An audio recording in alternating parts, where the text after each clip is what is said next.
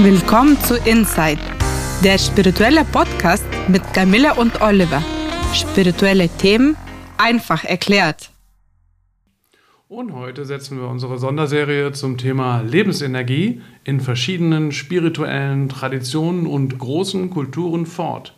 Und zwar mit dem Thema Lebensenergie in China und Japan, Qi. Ja, Ki. Heute soll es um das Ki gehen, übrigens manchmal auch Chi oder Qi äh, genannt. Äh, manchmal schreibt sich das mit Q wie beim Qigong, manchmal mit CH beim Tai Chi oder eben auch wie beim Aikido oder beim Reiki äh, mit K. Und ja, Reiki ist ja eine Methode, die wir beide schon länger praktizieren, auch sehr regelmäßig. Und deswegen haben wir ja sozusagen eine ganz direkte Erfahrung auch dieses Themas, worüber wir heute sprechen. Ja, wir machen ja jeden, also ich mache jeden Tag Reiki, du auch? Ich mache auch jeden Tag Reiki. ja, dann wissen wir ja, wovon wir reden heute. Ne? ja, und äh, dann fangen wir doch mal an mit unseren eigenen persönlichen Eindrücken. Wie nimmst du denn das Ki wahr? Ich äh, nehme es sehr heilend, mhm. energetisch und auch zugespitzt. Mhm. Was meinst du mit zugespitzt?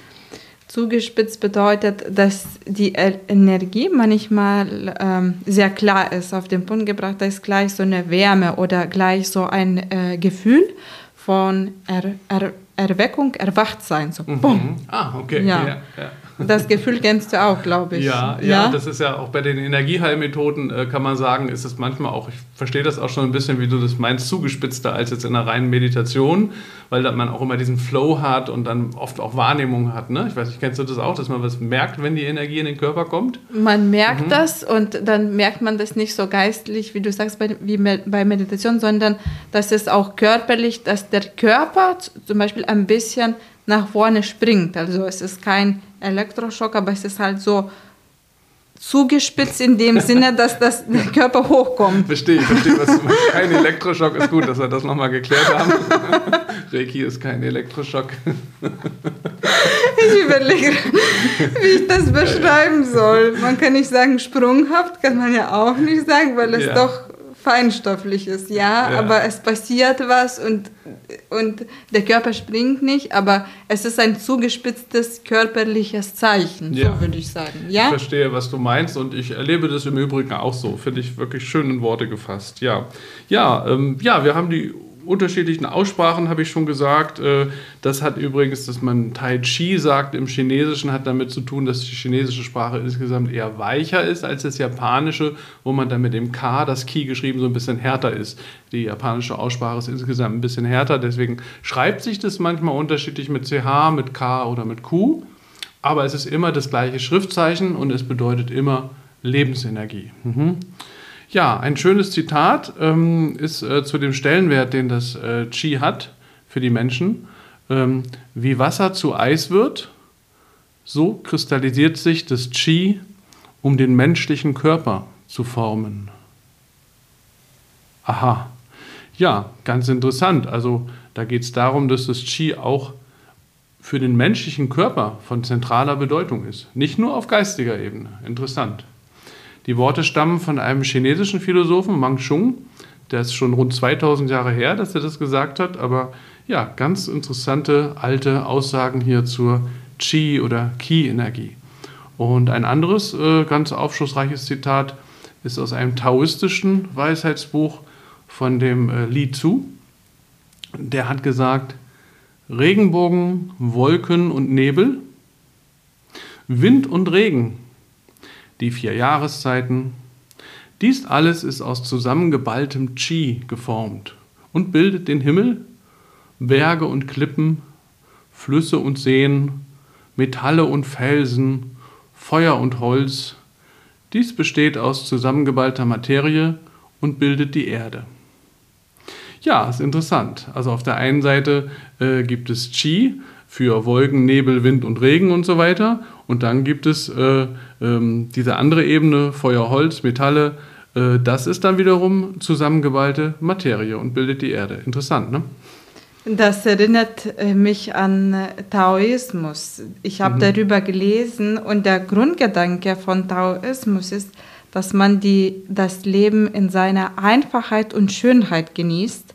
Und dass diese Beschreibung, dass diese Elemente, die machen mir ein Bild vor den Augen, mhm. wie man sozusagen simply living, Philosophie ja, lebt. Living, ja.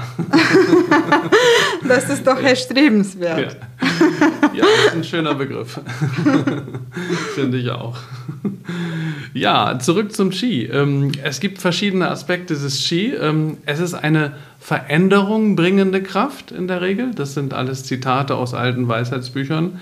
Es ist eine sich ständig verändernde, jedoch bleibende materielle Grundlage allen Seins. Also paradoxerweise beides, ja? Veränderung bringend und trotzdem beständig bleibend. Wir haben ja häufig diese Paradoxien in der spirituellen äh, Welt, haben wir immer öfter schon mal kennengelernt. Es ist so, aber es ist auch so. äh, ja, das ist Spiritualität ist keine Wissenschaft, sondern man kann es so und so sehen. Und es gibt noch ein anderes Weisheitsbuch, ähm, das Quan Yin Su, ich hoffe, ich spreche das richtig aus, ist auch noch ein spannendes Zitat zum Qi Reines Qi verändert die unendlich vielen Dinge. Wenn es sich zusammenballt, erzeugt es Leben. Wenn es sich zerstreut, verursacht es Tod. Was niemals zusammengeballt war oder niemals zerstreut worden ist, war niemals lebendig oder tot. Die Lebewesen und Erscheinungen kommen und gehen, doch ihre materielle Grundlage bleibt unverändert. Ja, noch ein Zitat, äh, um ein bisschen mehr das Qi und das Qi zu verstehen. Die Veränderungen der unzählig vielen Dinge der Welt werden alle vom Qi bewirkt. Ob sie verborgen sind oder gesehen werden können, das Qi bildet stets eine Einheit. Der Weise weiß, dass das Qi selbst eine Einheit ist und sich niemals verändert. Das bedeutet, dass die Energie quasi die Urquelle ist und nicht von den äußeren Umständen abhängig. Genau. Genau, und das ist, äh, dadurch entsteht so eine Vieldeutigkeit auch dieses Begriffes Qi und das ist dann westlichen Wissenschaftlern, die sich damit befassen, dann oft ein Dorn im Auge. Die sind genervt, dass man das jetzt nicht sagen kann, wie ist es denn jetzt? Weil die Wissenschaft natürlich Sachen gerne definiert und hinzu kommt, in der deutschen Sprache tun wir das auch sehr gerne und in der japanischen Sprache zum Beispiel ist alles immer sehr vieldeutig und vielschichtig, überhaupt in den weit, im weitesten Sinne in asiatischen oder ostasiatischen Sprachen ist es häufig die ganze Kommunikation sehr vielschichtig und nicht sehr äh, deutlich oder detailliert angelegt. Das kommt darauf an, aber meistens nicht. Und bei uns ist es aber immer so, wir haben gerade in der deutschen Sprache ganz viele Worte, um Sachen ganz deutlich und definiert zu sagen. Und das ist schon ein großer Unterschied auch, der sich in den unterschiedlichen Sprachen zeigt. Ja, und es gibt auch äh, Wissenschaftler, die das anders sehen. Der Historiker Nathan oder Nathan Sivan äh, stellt fest, die unscharfe Bedeutung des Qi-Konzeptes gehört mit zum Konzept selbst. das ist gut gesagt, oder? Ja, also als man quasi mit einem Bein doch zustimmen würde. Ja. genau. ja, oder man kann sagen, da wird etwas eingepreist, also als grundlegender Bestandteil von etwas definiert, damit es nicht mehr kritisierbar ist, sozusagen. Ich sage, das gehört einfach dazu, dann kannst du es nicht mehr kritisieren. Ne? Dann kann man nicht mehr sagen, das stört, weil es von Anfang an dabei ist.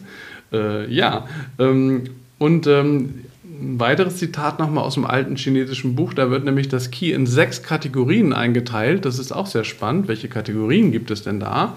Und es gibt auch die Vorstellung von einem zu viel des Ki. Interessant, ja. Also Ki ist ja eigentlich toll, aber man kann auch zu viel haben. Wenn ein Ki zu stark wird, bringt es Unheil.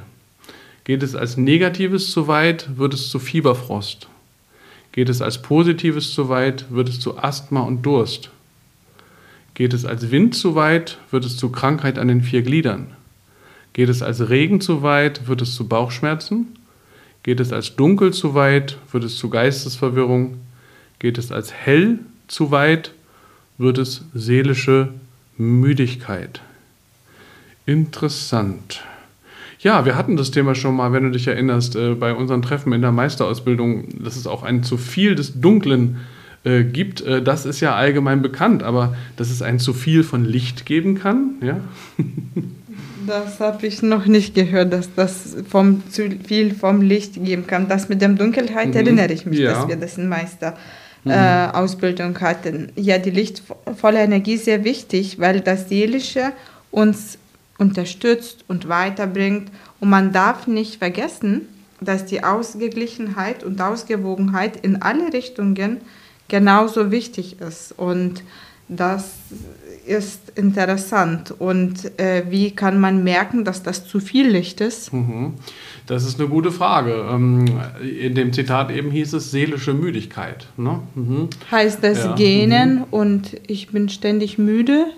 Mm, ich glaube, es geht nicht um die körperliche, sondern eher um so was Seelisches. Ähm, also ich habe zum Beispiel manchmal, wenn ich ähm, früher auch auf, auf Reiki-Treffen, das ist aber schon länger her, wenn wir so den ganzen Tag Behandlung oder auch Gruppenbehandlung gemacht haben und du hast irgendwie stundenlang Reiki gemacht oder wenn ich so einen Reiki-Kurs gebe und dann vormittags und nachmittags eine Einweihung gebe und so, dann habe ich manchmal das Gefühl, ich muss das richtig so ein bisschen, das Niveau so ein bisschen senken abends, weil ich einfach nicht jetzt zu viel habe, es geht mir nicht schlecht, aber trinke dann ein Glas Rotwein und es geht auch ohne Alkohol, man kann einfach so sitzen und ein bisschen so sich erden oder ne, ein bisschen was essen oder auch, würde auch ohne Essen oder Trinken gehen, aber es fällt dann einfacher gibt so einen schönen Spruch von einem Schamanen, ähm, den ich äh, ab und zu mal bringe. Äh, das ist auch ein bisschen lustig. Äh, der sagt, äh, was, wie hieß es noch? Wenn du dich erden willst, äh, ähm, mach Gartenarbeit, ist ein Steg oder mach die Steuererklärung. Hast du denn schon gemacht? ja. Bei der Steuererklärung habe ich jemanden, der mir hilft. Aber Gartenarbeit tatsächlich finde ich schön. Wir haben ja auch hier einen kleinen Garten und es hilft mir runterzukommen, ähm, weil es konkret wird, was man dann tut, mit den Pflanzen arbeitet und so. Und ja, mal ein Steak esse ich auch mal ganz gern. Nicht, nicht oft, aber mal. ja, und dann kann man auch dieses zu viel an Hell oder zu viel an Licht so ein bisschen runterbringen und erden. Ne? Ja. Ja, ähm, was, was ist noch wichtig? Äh, wichtig ist auch zu verstehen, äh, dass das Qi in einem Zusammenhang mit der Pflicht und dem Sinn des Lebens steht. Interessant, da gibt es auch ein Zitat aus alten äh, Weisheitsbüchern. Ohne diese beiden muss es verkümmern. Also ohne Pflicht und ohne Sinn. Es ist etwas, das durch dauernde Übung erzeugt wird, nicht etwas, das man durch eine einzelne Handlung an sich reißen könnte. Ja, das ist interessant, weil wir haben ja beim Reiki diese Einweihung, wo man im Grunde natürlich in einer, nicht in einer Handlung, aber passiv in einem Moment oder in vier Momenten, vier Einweihungen erster Grad, natürlich das bekommt. Aber wenn man danach nicht praktizieren würde, dann würde auch nicht viel bleiben. Ne? Mhm. Also man muss das tatsächlich durch beständige Übung immer wieder auch äh, weiterführen oder neu erzeugen, könnte man sogar sagen. Das ist, was dieses Zitat sagt. Und ja, deswegen haben wir die regelmäßige Selbstbehandlung. Ne? Äh, ja, das zeigt, dass dauerhafte Übung, dass ein Mensch eine Disziplin hat und das mhm. ernst nimmt und dass man einfach am Ball bleibt, mhm. einfach gesagt. Mhm. Und auch, dass man immer bereit und offen ist äh, für die Offenheit und um diese Energien generell zuzulassen. Also das ist ganz, ganz wichtig, weil ja. ähm, man macht auch, finde ich, im Leben oft Sachen, zum Beispiel studiert vier Jahre und dann macht man das gar nicht, dann es kann auch anders gehen und ja. das passiert Menschen, oder? Ja, ja, ja. Ja, ja. ja, bei der spirituellen äh, Übung ist es auch die Frage, wie lange man äh, dran bleibt. Viele schaffen zwei, drei, vier Jahre, aber manche machen nach vier, fünf Jahren nicht weiter. Das ist auch so ein wichtiger Punkt. Ein wichtiger Punkt ist nach ein, zwei Jahren, da bist du, glaube ich, schon drüber, ne? Mhm. Das ist gut. Erste Hürde genommen. Äh, ja, und dann so nach vier, fünf, sechs Jahren ist auch nochmal so ein Punkt, äh, wo sich die Frage stellt, macht man das wirklich täglich weiter? Und dann geht es eigentlich immer, immer so weiter. Ne? Bei mir sind es jetzt schon 30 Jahre fast, äh, nächsten Februar. Äh, wobei das wird, glaube ich, später ausgestrahlt. Dann war der Februar, glaube ich, schon. Wie auch immer, ungefähr 30 Jahre. Äh, und ähm, ja, ich, ich bleibe noch dabei, also weiter auch. Und äh, nach vier, fünf Jahren hattest du auch so einen Zweifel, ob du das weitermachst oder nicht? Oder war das bei dir ganz klar? Ähm, bei mir war das klar, weil ich habe damals dann die Meisterausbildung begonnen und nach sechs Jahren, nach fünf Jahren nach dem ersten Grad, sechs Jahre nach dem ersten Grad, war ich dann Meisterlehrer und habe angefangen, Kurse zu geben.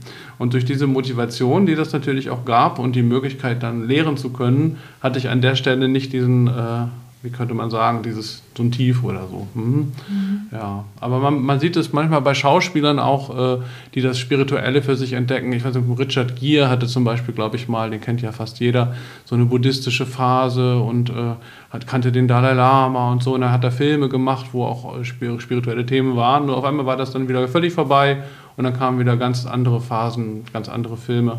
Und das sieht man auch bei Prominenten häufig, dass man so entweder ein, zwei Jahre oder so drei, vier, fünf Jahre dabei sind, mhm. wenn sie das spirituell entdeckt haben und auch so richtig groß das Thema machen und es dann irgendwie wieder so ganz weg ist.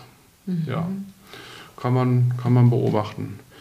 Ähm, ja, zurück zum Key. Ähm, ein weiteres erhellendes Zitat, was man unter Key versteht, das ist etwas höchst Großes, höchst Starkes. Wird es durch das Rechte genährt und nicht geschädigt, so bildet es die Vermittlung zwischen unsichtbarer und sichtbarer Welt. Ja, und manche sehen noch eine direkte Verbindung des Ki mit dem Göttlichen. Also im Konfuzianismus und im Taoismus äh, heißt es, dass Gott mit Ki existiert. Wenn Ki da ist, existiert Gott. Wenn Ki nicht da ist, existiert Gott nicht. Ganz interessant. Ein Zitat aus einem sehr schwierig auszusprechenden äh, Namen und Buch. Chion Queon Stefan Scho, Heiliger Geist als Lebenskraft in Kirche und Menschheit. Ja, interessant. Wie siehst du das? Ki und das Göttliche, hat das was miteinander zu tun? Das Göttliche ist auch Lebenskraft für uns Menschen. Man könnte sagen, Gott lädt uns die Menschen dazu, sich mehr zu öffnen, mehr sich mit dem Herz zu verbinden und in die Stille zu gehen, Dankbarkeit auszuüben, sich die Tugenden zu widmen, ihr mhm. Leben, das Leben einfach mehr leben, aber aus dem Herzen heraus. Ja. So gesehen, es wäre völlig unvorstellbar, dass Gott keine Verbindung zum Ki hätte, weil wir leben und das ist Energie und wir verkörpern uns. Und das wird dann vom höheren Macht und Göttlichkeit unterstützt mhm. oder nicht unterstützt. Aber das Leben hat schon damit zu tun. Mhm. Ja, so sehe ich das auch. Und abschließend noch ein Hinweis äh, darauf, dass die Lebensenergie äh, im asiatischen Raum auch oft mit einem Drachen verglichen wird. Das ist auch interessant, ne? dieses Symbol des Drachen. Bei uns ist der ja häufig so, so ein Hüter des Schatzes und ist auch eher so, so böse oder halt so ein, so ein Wächter. Und äh, im asiatischen Raum ist das ganz anders, die Symbolik für den Drachen. Ähm, da gibt es ein schönes Zitat von Marco Bischoff. Als beinahe universelles, mythisches Symbol der Lebensenergie begegnet uns in vielen Kulturen der Drache oder auch die Schlange. In der chinesischen Kultur wird er als Urtier betrachtet, das alle anderen Tiere umfasst, gewissermaßen als Summe aller Tiere. Vom Drachen heißt es, dass er gleichzeitig in der Tiefe lauert, auf dem Feld erscheint und sich über den Abgrund schwingt und zum Himmel aufsteigt. Dass er schließlich über sich selbst hinausgeht und zu seiner ursprünglichen Seinsweise zurückkehrt.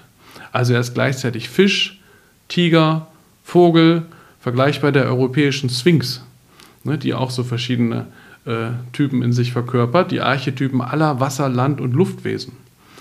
Und äh, daraus entsteht dann diese undifferenzierte Urenergie, aus der heraus sich dann unterschiedliche Aspekte von Lebensenergie differenzieren können. Also diese Verbindung zum Drachen finde ich auch spannend. Das hatten wir neulich, glaube ich, auch mal, als wir dem Buch von Omra Michaela Ivanov äh, was nachgelesen hatten. Ne? Mhm. Ja, dass das quasi ein verkörpertes Symbol ist mhm. für Lebensenergie. Das kann ein Tier sein oder Fabeltiere, mhm. je nachdem. Ja. ja. Oder wie du auch erzählt mhm. hast mit dem ähm, äh, äh, Vogel, Rotkehlchen. Rotkehlchen heißt der Vogel, oder? Ja. Mhm. Dass mhm. das immer auch für dich als Symbol, friedliches Symbol ist, wenn er da reinkommt und. Ja, ja. Das würde ich eher noch ein bisschen anders sehen. Das war, da hatten wir in einem Seminar darüber gesprochen. Äh, äh, da ging es um den Kontakt mit Verstorbenen. Ne? Ähm, mhm. Und da hatte ich gesagt, dass das Rotkehlchen für mich so ein Zeichen ist, das Gefühl habe, dass in irgendeiner Weise, das ist jetzt nicht oft, so alle paar Monate mal, äh, mein Vater irgendwie dabei ist, der schon verstorben ist. Ne? Ähm, das ist allerdings ein anderes Thema, würde ich sagen. Das ist jetzt nicht das, worüber wir jetzt hier gerade sprechen mit dem Drachen. Ähm, der Drache soll ja, äh, das mhm. Rotkehlchen ist ja einfach nur Vogel. der hat ja nicht alle, äh, alles in sich. Aber der Drachen hat, wenn man sich das mal genau überlegt, hat er ja alles in sich. Ne? Er hat Füße zum Laufen, Flügel zum Fliegen und er kann auch im Wasser sich bewegen und auf der Erde und überall und er speit Feuer. Ne? Mhm. Also er hat wirklich die vier Elemente in sich.